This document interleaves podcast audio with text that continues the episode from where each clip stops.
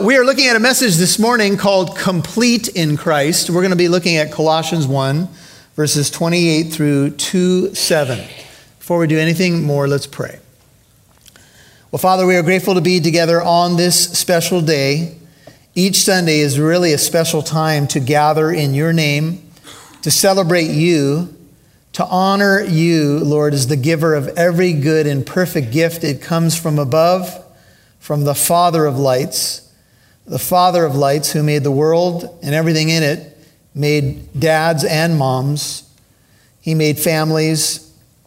And Lord, it is very special to know that when you communicate your love for us and how we're to see the body and our relationship with you, so many of those images are painted in familial terms, and, and those are ones that we can understand.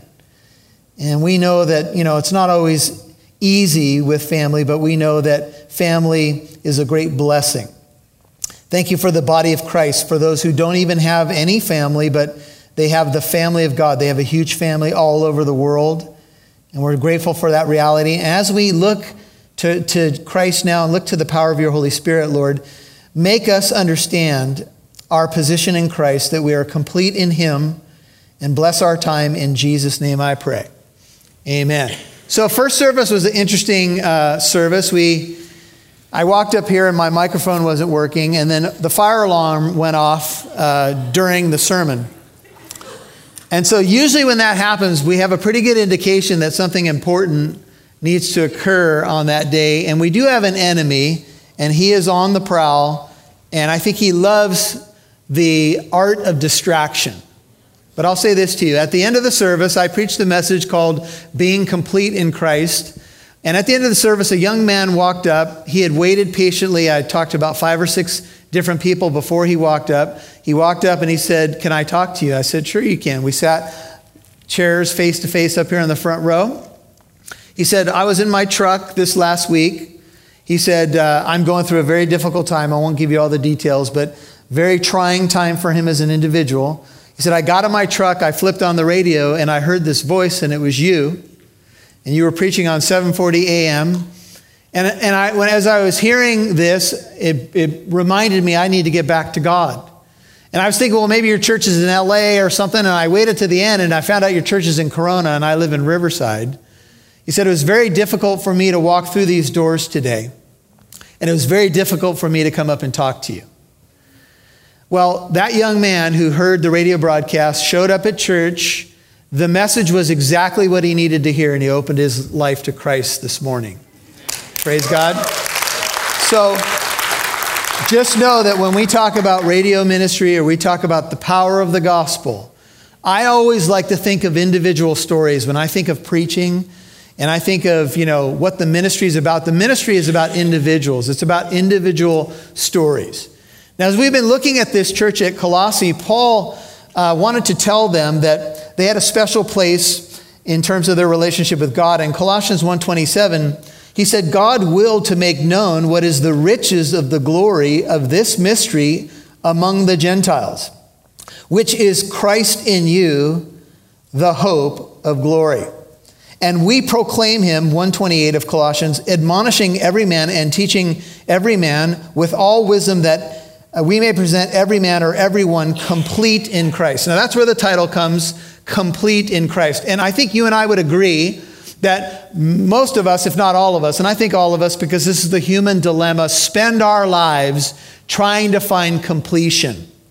When our first parents fell in the Garden of Eden, they had a beautiful face to face relationship with God Almighty. In fact, God walked with them in the cool of the day. They were able to spend time with God face to face in unhindered fellowship. But something happened. Our first parents felt like they needed to do something else to find their completeness. And the devil came in and lied to them and said, Oh, no, no, no, no. God, God's trying to hold back from you. In the day that you eat of this fruit, you'll be as gods, knowing good and evil. If they would have only known what that bite would have gotten the human race for generations upon generations upon generation, but they took the bait, they ate the forbidden fruit, and it plunged mankind into alienation between God and man. We looked at the concept of alienation in verse uh, 21 when it says, "And although Colossians 1:21 you were formerly alienated and hostile in mind, engaged in evil deeds, yet he has now reconciled you in his fleshly body through death in order to present you before him holy and blameless and beyond reproach." So from, we went from alienation to reconciliation. We went from incompleteness to completeness. And that is what we are in Jesus Christ. Man, in his fallen nature, though, is incomplete. Um, our first parents, you know, made this mistake, and now the reconciling work of Christ has brought us back. But in many ways, we spend our lives on a quest for completeness. A quest for completeness. And we might look for it in education, we might look for it in our careers. Many of us try to find completeness in our conquests on the sports field, for example, or in our careers. Many people find, try to find completeness in relationships with parents and children and link everything to people's opinions of what they think about them. And people are devastated if they, if they know of a negative opinion against them. And we, we do all this stuff to try to find completeness. This young man who came up to me after first service told me that Five or six years ago, he said he was going to church on occasion on major holidays. And five or six years ago, he just stopped. He just stopped going to church. He said he just stopped everything. He stopped reading the Bible. And he said his life has fallen apart since then. And he, he didn't know what to do. And I told him the simple formula of what to do it's to come to Christ. I said it doesn't mean that you can't pursue a good education or be good at your job, but all of that's going to be frosting on the cake. It doesn't mean that you can't find a special place in all the wonderful human relationships. We should. Human relationships add to our lives, but we don't find completion in them. Human relationships, we should add to other people's uh, lives. We should be adders and not subtractors. Amen. But the truth of the matter is, if you're trying to find complete completion in your career or in your bank account or in your children or in your parents or in your conquests or whatever you want to name, you're not going to find it. Solomon, who's one of the wealthiest men who ever lived, wrote the book of Ecclesiastes. Scholars believe that he wrote it at the end of his life. And he wrote it as a warning to the young. And if you read the book of Ecclesiastes, what Solomon uses is a Hebrew word that means emptiness or uh, that which is meaningless or even confusing. And he tried to achieve it. You know, they say he was probably the wealthiest man who's ever lived or on par with one of the wealthiest people today.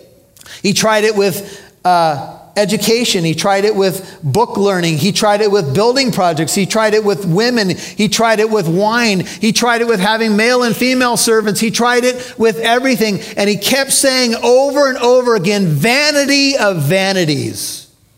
This world, if you are disconnected from God, and that's the perspective from which Solomon writes, is vain. If you don't know God, your life will ultimately be vain or empty. It doesn't matter what you accomplish because you have an expiration date. It's on the bottom of your foot. Have you ever seen it before? Just check the bottom of your foot. There's an expiration date. You're going to live so long. And what you're going to really take with you is what you did on this planet for the, the kingdom of God. In him you find completeness. Without him, you're going to be a hollow person. A rich young ruler came up to Jesus in the book of Matthew, chapter 19, and he said, Good master, what good thing must I do to inherit eternal life? And Jesus said, You know the commandments. And he named some of the commandments, and, and the man said, Oh, I've done all these things since my youth. What do I still lack? And Jesus said, If you wish to be complete, Matthew 19, 21, Go and sell your possessions, give to the poor, and you shall have treasure in heaven, and come and follow me. But when the young man heard this statement, he went away grieved, for he owned much property. You know, what he thought was going to make him complete actually was his undoing. What he thought was going to make him incom- uh, complete made him incomplete. You can see some of the most shallow people who have all the possessions on the planet, and they're about as hollow as a person as you can find.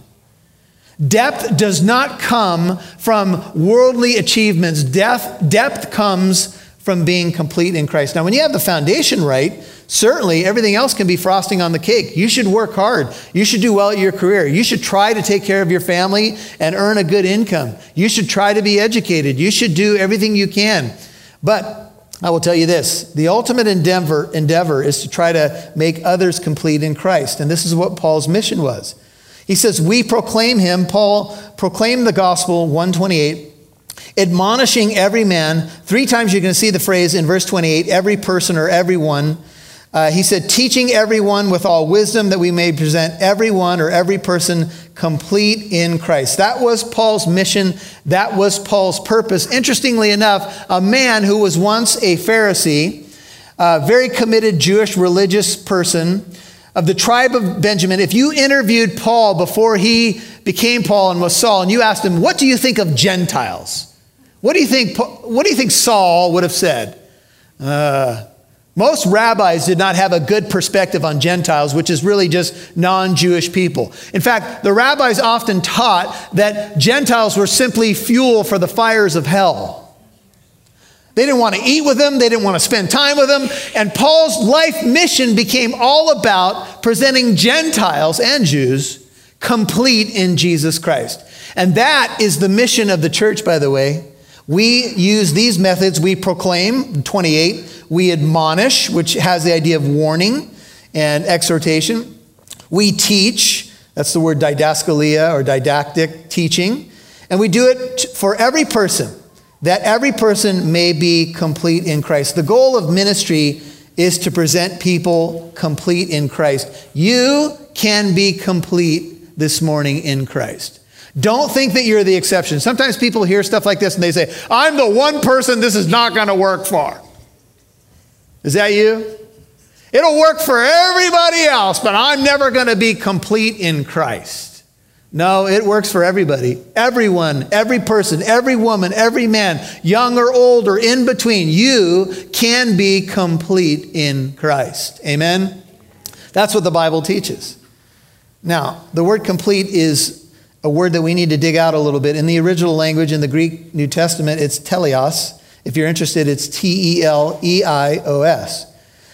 The different versions of our Bibles translate it differently, but the basic definition, if you look it up in a Greek lexicon, means growth, mental and moral character, to be perfect, complete, or adult. And so when you read English translations of the New Testament, they go in two different directions. Teleon or teleos the Greek word for perfect or complete, is sometimes translated with the word perfect, and I'm quoting from Douglas Moo. He says, Neither of these translations of the word quite captures the sense of the word. Neither perfect nor mature captures it. Perfect is too strong, mature is too weak. Rarely does the word in the New Testament have the sense of our English idea of perfect with its connotations of absoluteness. Mature, on the other hand, is too relative inviting us to think that we are teleos as long as we are doing a bit better than some other Christians than we, that we could name. Teleos connotes a quality of being so wholehearted in one's devotion to the Lord that one can be said to be blameless in conduct. Schweitzer puts it well. He says, To be teleos or complete is the complete and undivided way in which a person with all one's positive and negative attributes is oriented toward God, toward God or toward Christ, close quote. To be complete is to be moving in a direction where one's life is orient, oriented directionally toward God. It does not mean that you're not going to have your hiccups and skin your knees, but it means that you are a man or woman who nobody has to guess where you're going. Nobody has to guess where the train is leading. You are oriented toward the God in whom you have placed your faith and the kingdom of God. Matthew 6:33, we based the 633 service upon it, is seek first the kingdom of God and his righteousness and what? He'll add, he'll add all these other things to you. So we could talk about the other things possessions and worry and food and clothing and what are we going to do and what are we going to eat and what are we going to drive. But that is shallow, my friends. And I don't know about you, but I don't want to have a shallow or showy walk with Jesus Christ. You can have that. I don't want that. I want to have deep roots with Christ. And it's going to cause me to examine my own walk with Christ and ask some deeper questions like Am I going through the motions Or am I a truly devoted follower to Christ? In the Old Testament, there's a Hebrew word, tamim. It's the Hebrew equivalent of this Greek idea for teleos. And tamim is a, a word used of Noah. In Genesis 6 9, it says that Noah was blameless in his generation and he found favor in the eyes of the Lord. Now, Noah wasn't sinless, but in his generation, he was a righteous man.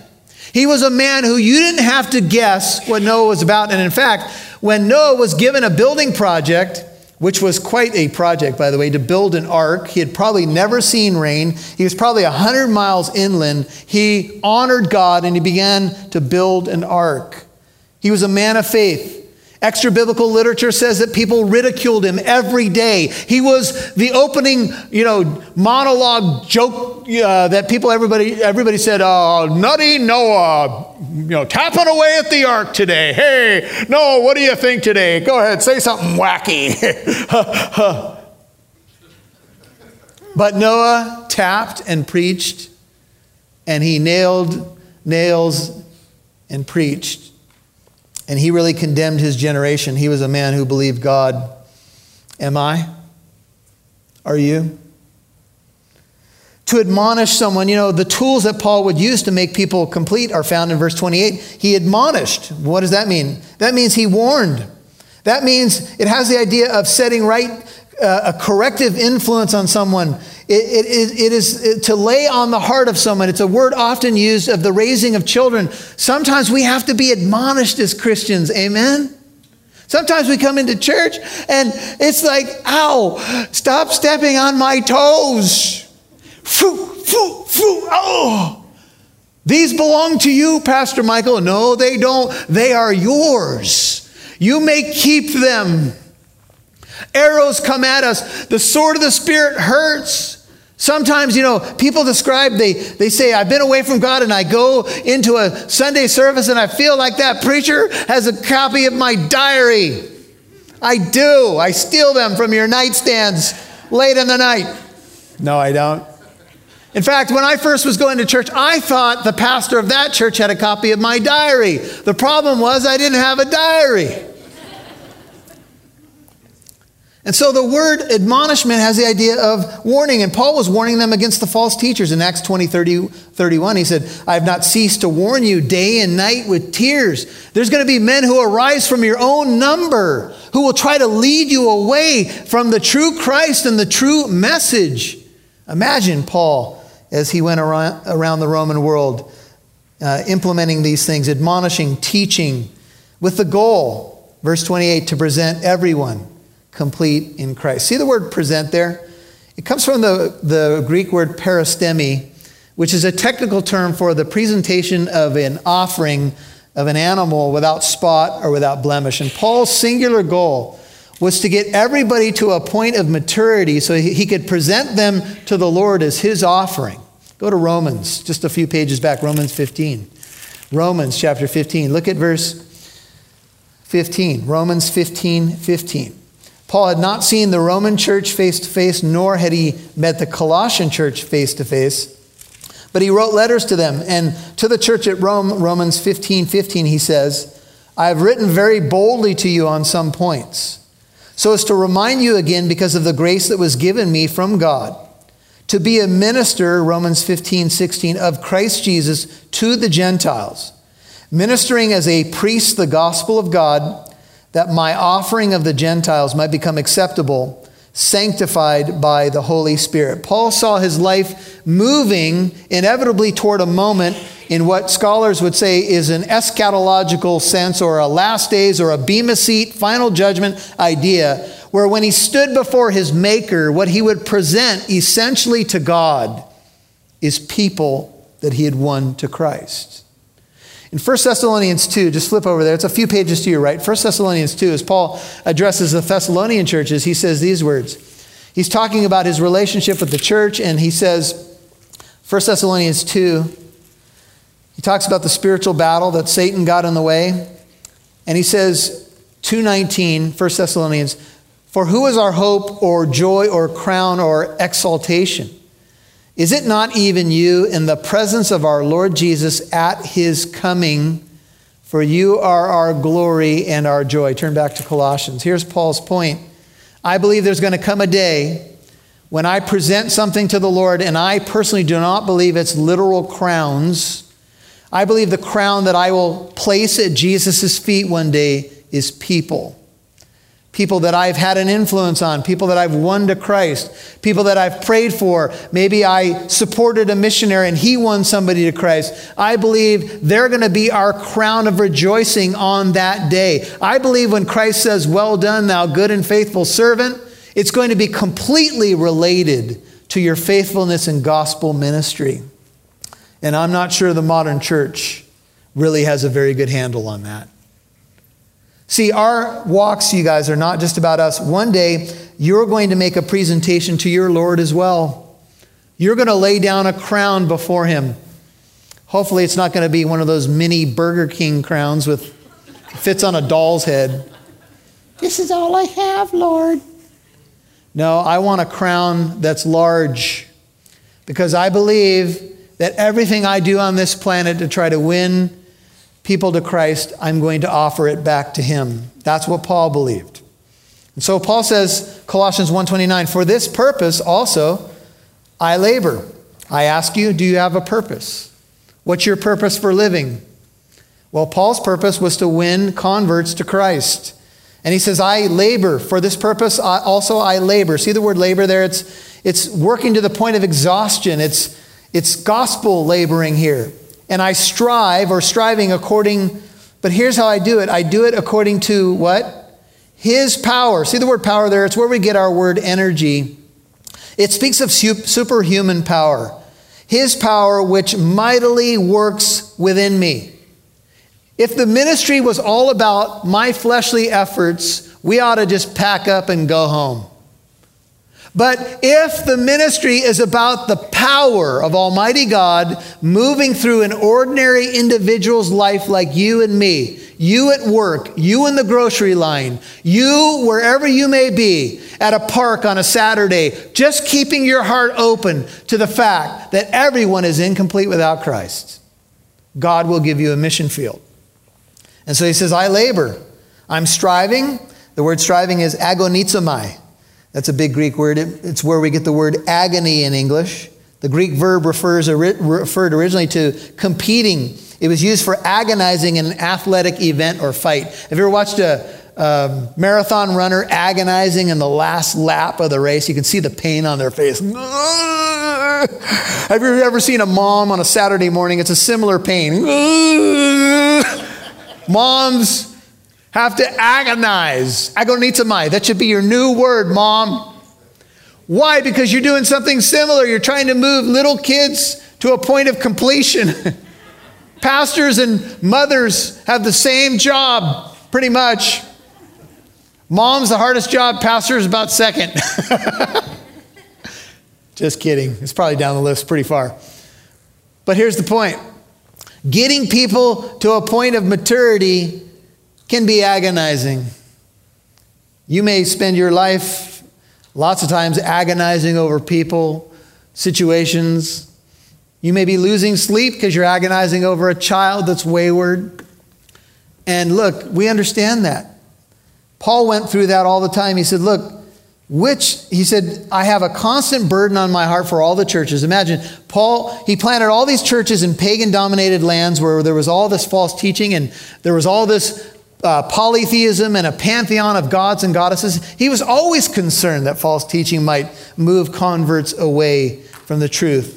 And so he says, NIV, I struggle with all his energy. You see, here's the key let it be God's energy, not yours. His energy powerfully works in me. George Whitefield's preaching was getting people out of their beds in Edinburgh. A man on the way to the great tabernacle met a man named David Hume. David Hume was the Scottish philosopher and skeptic of Christianity. Surprised at meeting him on the way to hear Whitefield preach, the man said, I thought you didn't believe in the gospel. To which Hume replied, I don't, but he does.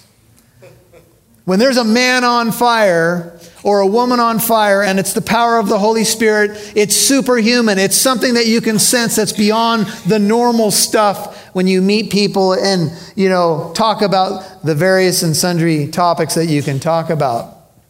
And so we need the power of God in our lives. That's what Paul had. That's why he did what he did.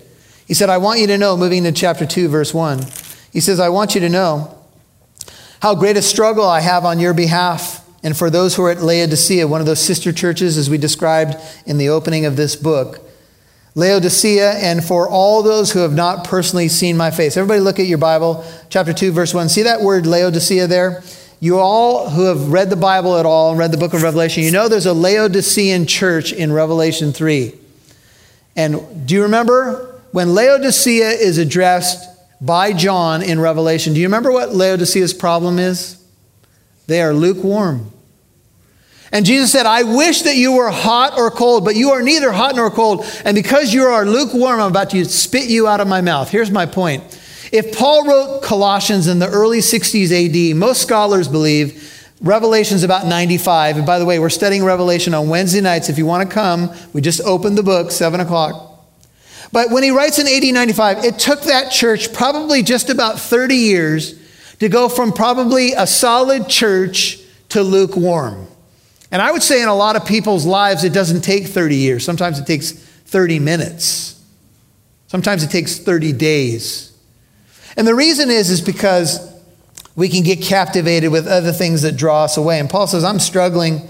I want you to know of my struggle on your behalf. Paul says, for all those who have not personally seen my face. Now, I don't know about you, but, you know, with all of us struggling with our prayer lives and what to pray for, how much emphasis do you put in your prayer life on churches you've never met before?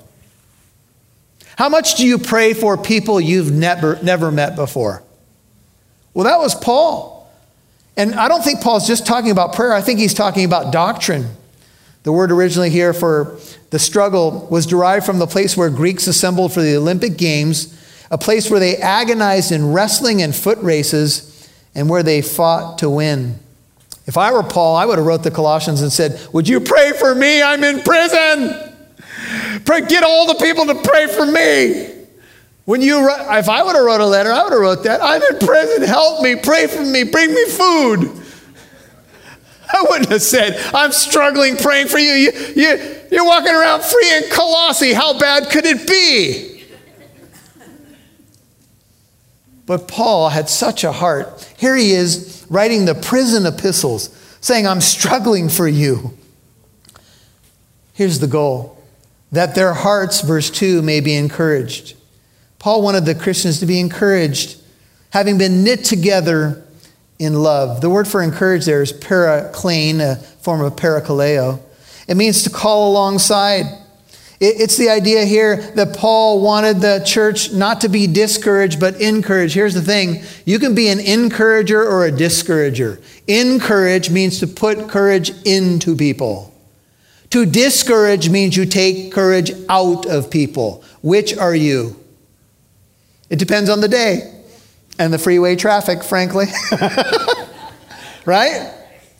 But we but Paul was an encourager. He says, "Look, I want them to be knit together in love." How many of you ladies are knitters? Raise up your hand if you knit. My grandmother was a knitter. My wife is an excellent seamstress. And often those who knit make stuff for other people, sweaters for dogs. no, just kidding. But my grandma would make blankets, and the, the idea of the knitting was to cover you. It was a, it, the knitting project was often with somebody else in mind. Amen. I'm, oh, I'm going to make this for so and so. I'm going to make this for so and so's new baby. I'm going to make this to cover up my grandson, etc. It's an act of love. Well, Paul says, I want you guys to be knit together. Francis Schaeffer said, The ultimate apologetic of the church is our unity. And can you imagine if, if you were a fly on the wall in the Colossian church and you heard people debating these ideas? Like, what do you believe? Do you believe in the esoteric knowledge? Do you think that we need to start to use these secret symbols in science? Do you think we have to read these extra books? Because they say that unless you have the secret knowledge, you really can't be in, and Christ is not enough. What do you think? I don't know. I, I disagree. Uh, back and forth and up and down it would go. And Paul says, You better stay together because the devil is a divider. And he often uses false doctrine. Somebody gets on a hobby horse about a particular doctrine. It could be uh, a doctrine of, you know, Calvinism or, or Arminianism or uh, timing of the rapture, and they take an essential, uh, non essential, and move it to the point of an essential. And often churches are divided. Paul says, I want you to be knit together. Uh, my wife has a sign. Uh, it says, A day hemmed in prayer will not come undone, will not unravel. There you go. A day hemmed in prayer will not unravel. That's a good one. Go to Colossians 3, look at verse 14. Colossians 3 14. Oh, go back to verse 13. It says, bearing with one another, 313, forgiving each other, whoever has a complaint against anyone, just as the Lord forgave you, so also should you. And beyond all these things, put on love, which is the perfect bond of unity. So Paul says, I want you to be knit together in love because the false teachers are trying to divide you guys. And don't you understand this is what the enemy does? I want you to attain, look at verse 2, chapter 2, all the wealth that comes from the full assurance of understanding, resulting in a true knowledge of God's mystery, that is Christ Himself. If you want to know, if you want to just have it boiled down, there's no hidden stuff you need. The secret has been revealed. God demonstrated his love for us in this that while we were yet sinners, God put his love on display at the cross. God's not keeping it secret. Christ lived in the very history in which we are now walking. Those of us who go to Israel next March will walk on ground where he walked. We will sail on waters that he walked on. We will see that in the very history in which we are embedded, archaeological manuscript and other evidences for the God of the Bible. In fact, the evidence is all around us. And Paul says, I want you to know. I want you to have this full assurance. I don't want you to be captivated by these false arguments. For in Jesus Christ, verse 3, chapter 2, are hidden how many? All the treasures of wisdom and knowledge. Who must Christ be Think about it. Who must Christ be if all the treasures of wisdom and knowledge are in him? He must be God. And that's exactly who he is. He is God. He is the repository, the great storehouse of all riches and spiritual wisdom, the massive ignats, as one writer puts it, of solid gold, which, when coined into creeds and doctrines, are the wealth of the church. It's all in Christ. You don't have to go anywhere else. It's all in Him. They're hidden in Him. See the word hidden there? It's apocry- apocryphos. It's where we get the idea of the apocryphal books or the apocrypha has the idea of hidden here. And some scholars believe that Paul's using an idea in the false teachers. The false teachers said there was secret hidden knowledge that you had to climb up a stairwell to a smoky room and there would be hooded figures there. And with the right code and the right uh, uh, secret passage words, what's the secret passage? Uh, I don't know, double double? Yeah, okay, you can come in. It's almost lunchtime, sorry. And, and now we'll reveal to you the secret of all secrets. You can now be in the club. Wait a minute, I thought the secret was revealed, and the secret is Christ. Amen? I thought the mystery was now fully revealed. Oh, but there's something more. Yes, it's found here in this hidden treasure chest in this little book, only in our church and only in the corner, the southwest corner of our building. What? No, we have 66 books and the mystery has been revealed, baby. Amen? And it's this Christ is the repository of all wisdom and all knowledge. And if someone tries to sell you a bill of goods and say, oh, well, you may have heard that in the Christian church that Christ is enough, but there's another book you need to read. In fact, there's a four volume set. And for three easy payments, don't you love how they're always easy payments? When someone else is paying you, it's easy. They're painless. Every time I receive a check, it's totally painless. For three easy installments of $49.99, you too can have the secret. How many of you have been up late at night and you must confess? Go ahead, it's good for the soul. You made a purchase like this. Oh, wow. Or they sold you the pill, you know, the singular pill where you'll lose 20 pounds in a month. Just take this. Can't eat anything else. oh, it's everywhere, folks. And it's not just the world, it's religion. Oh, you thought that just believing in Jesus was enough? Oh, wait a minute. And the cults and the false teachers multiply over the generations. And it's the same old song and the same old lies. Oh, Christ just isn't enough. Well, what more would you need if in him all the treasures of wisdom and knowledge are found? What would you add to that if all the treasures of wisdom and knowledge are found in him? What more would you need if he's God? Nothing. Nothing. And so Christ is the one where you find wisdom. Wisdom is often defined as practical, applying knowledge, practically speaking, for life, for spiritual life. And this, uh, scholars would agree, is the high point of the letter. H.A. Uh, Ironside says it's not necessary to go elsewhere. That is, to investigate human systems or philosophies to find an explanation of the mystery of the universe and the relationship of the Creator to his creatures.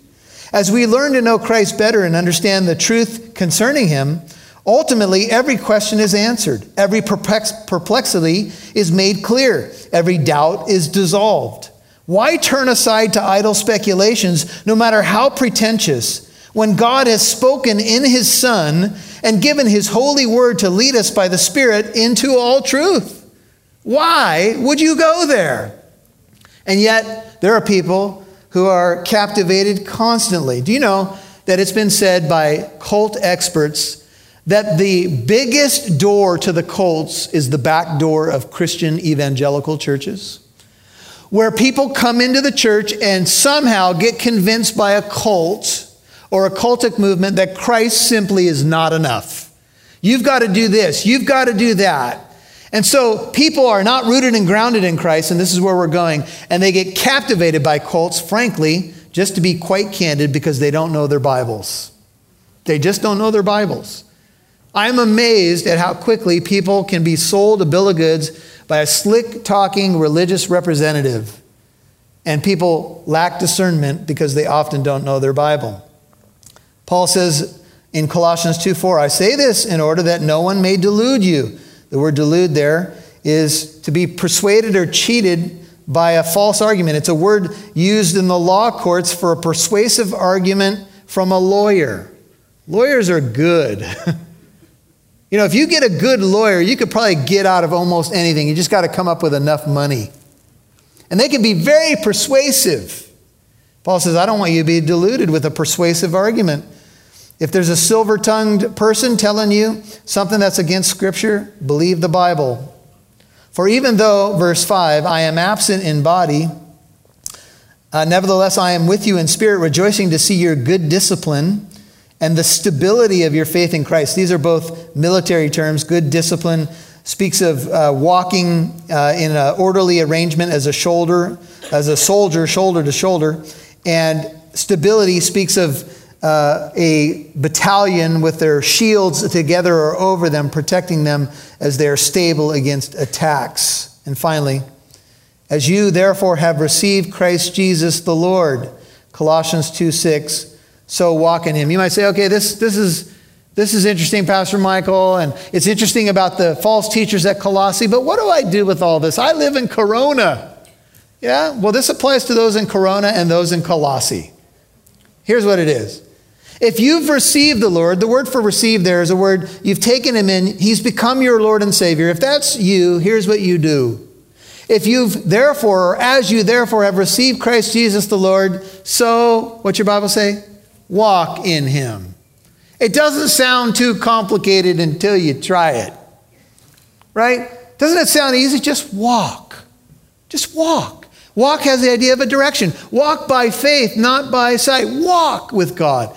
But the word walk is a synonym for live. It's you've received Christ as Lord, now live in Him.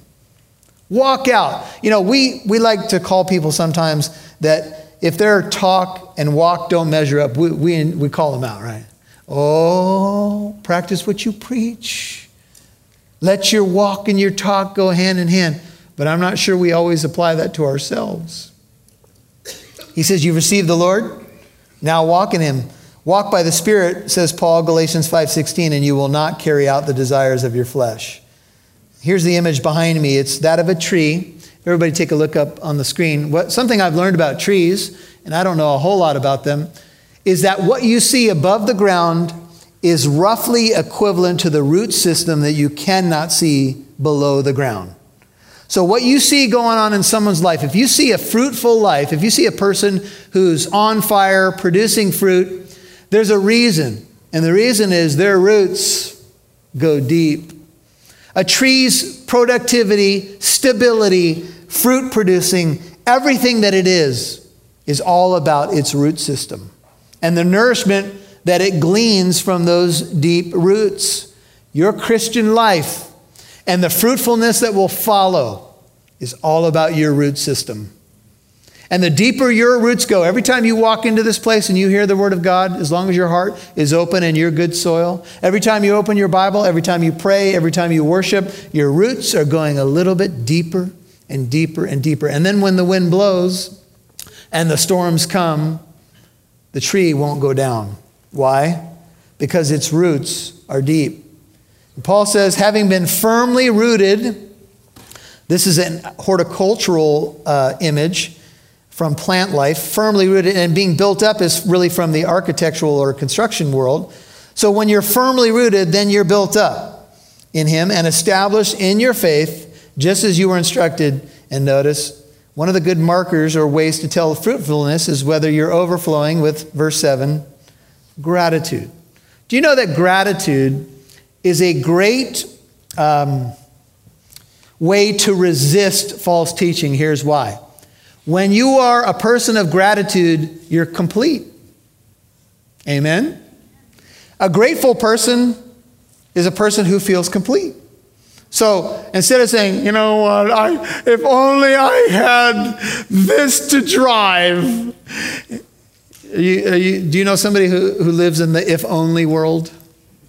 If only traffic would be lighter on the freeway today. It's never light on the freeway, right? If only they live in this world and look, it often springs from a feeling of incompleteness, but when you're overflowing with gratitude, it means your root system is deep. Ironside again says, as a tree sends its roots deep down into the soil, they would draw on hidden resources or sources of supply, all centered in Christ. And as a building founded on a rock is firmly established, they would recognize Christ as their only foundation. Completeness and gratitude go hand in hand. How deep are your roots, would you say, today? If you're moving in the right direction and they're going deeper instead of getting shallower, you're in good shape. You're growing. We all start out as a little sapling. I won't even dig that out further. But we all start somewhere. And the question isn't, you know, if you're some huge tree dropping fruit into everybody's life, the issue is, are you growing? And if you are, gratitude will be one of those major markers. Paul says, I want you to overflow with gratitude. Father, we are grateful for this Mother's Day, and we want to express our gratitude for you, our Heavenly Father, and for all of those who have experienced um, a special relationship with their mom, and for those who did not, I pray that you would meet them where they are and minister to their hearts. Lord, for this precious congregation, for those who have come into this place on this day to hear from you, I pray that their roots will go deeper as a result of being here. I pray that as they do, we'll be more fruitful in our lives will have more sense of contentment and gratitude. We'll look at the blessings around us and not the things we don't have, but the things we do have. And we'll enjoy every day that we get to wake up, there's breath in our lungs, and we get to be about kingdom business. Make us kingdom men and kingdom women. Let us keep our eyes on Christ, the author and perfecter of our faith. And with your head bowed, your heart bowed before Christ, if you have not met him, if you want to know these realities in your personal walk, if you have moved away from Christ, maybe you have felt incomplete, empty, you felt a lot like Solomon. You've chased a lot of things and they've never truly satisfied. You can be complete right now. Completion is literally a prayer away because Christ will come in if you will open your heart. It's something like this, and I would encourage you don't let this moment pass you by if you have not met Christ. Something like this. Pray it out loud Jesus, save me. Come into my life. I believe that you came to this earth to die on that cross for me, to rise from the dead. I put my faith and trust in you as Lord, Savior, and God. I repent of my sin, place my faith in you. Please save me, make me complete in Christ, and give me a new heart and a new start. Father, for those who are opening up their hearts, may you bless them, may you encourage them, may you lift their burdens, may you bless them. May you show them your love that surpasses knowledge. May they be rooted and grounded in love, which is Ephesians 3, and know the depths of your love for them, which really surpasses knowledge. May we as a congregation be fruitful, unified, sown together in love. May we hold up the Christ in whom is stored all the repository of riches, of wisdom, and knowledge. They're all found in Him. And He lives in us. And we're so grateful. So, Lord, we just want to say we love you, we worship you. I ask your blessing on this precious church. Let everybody have a great Sunday afternoon. In Jesus' holy name, I pray. Amen.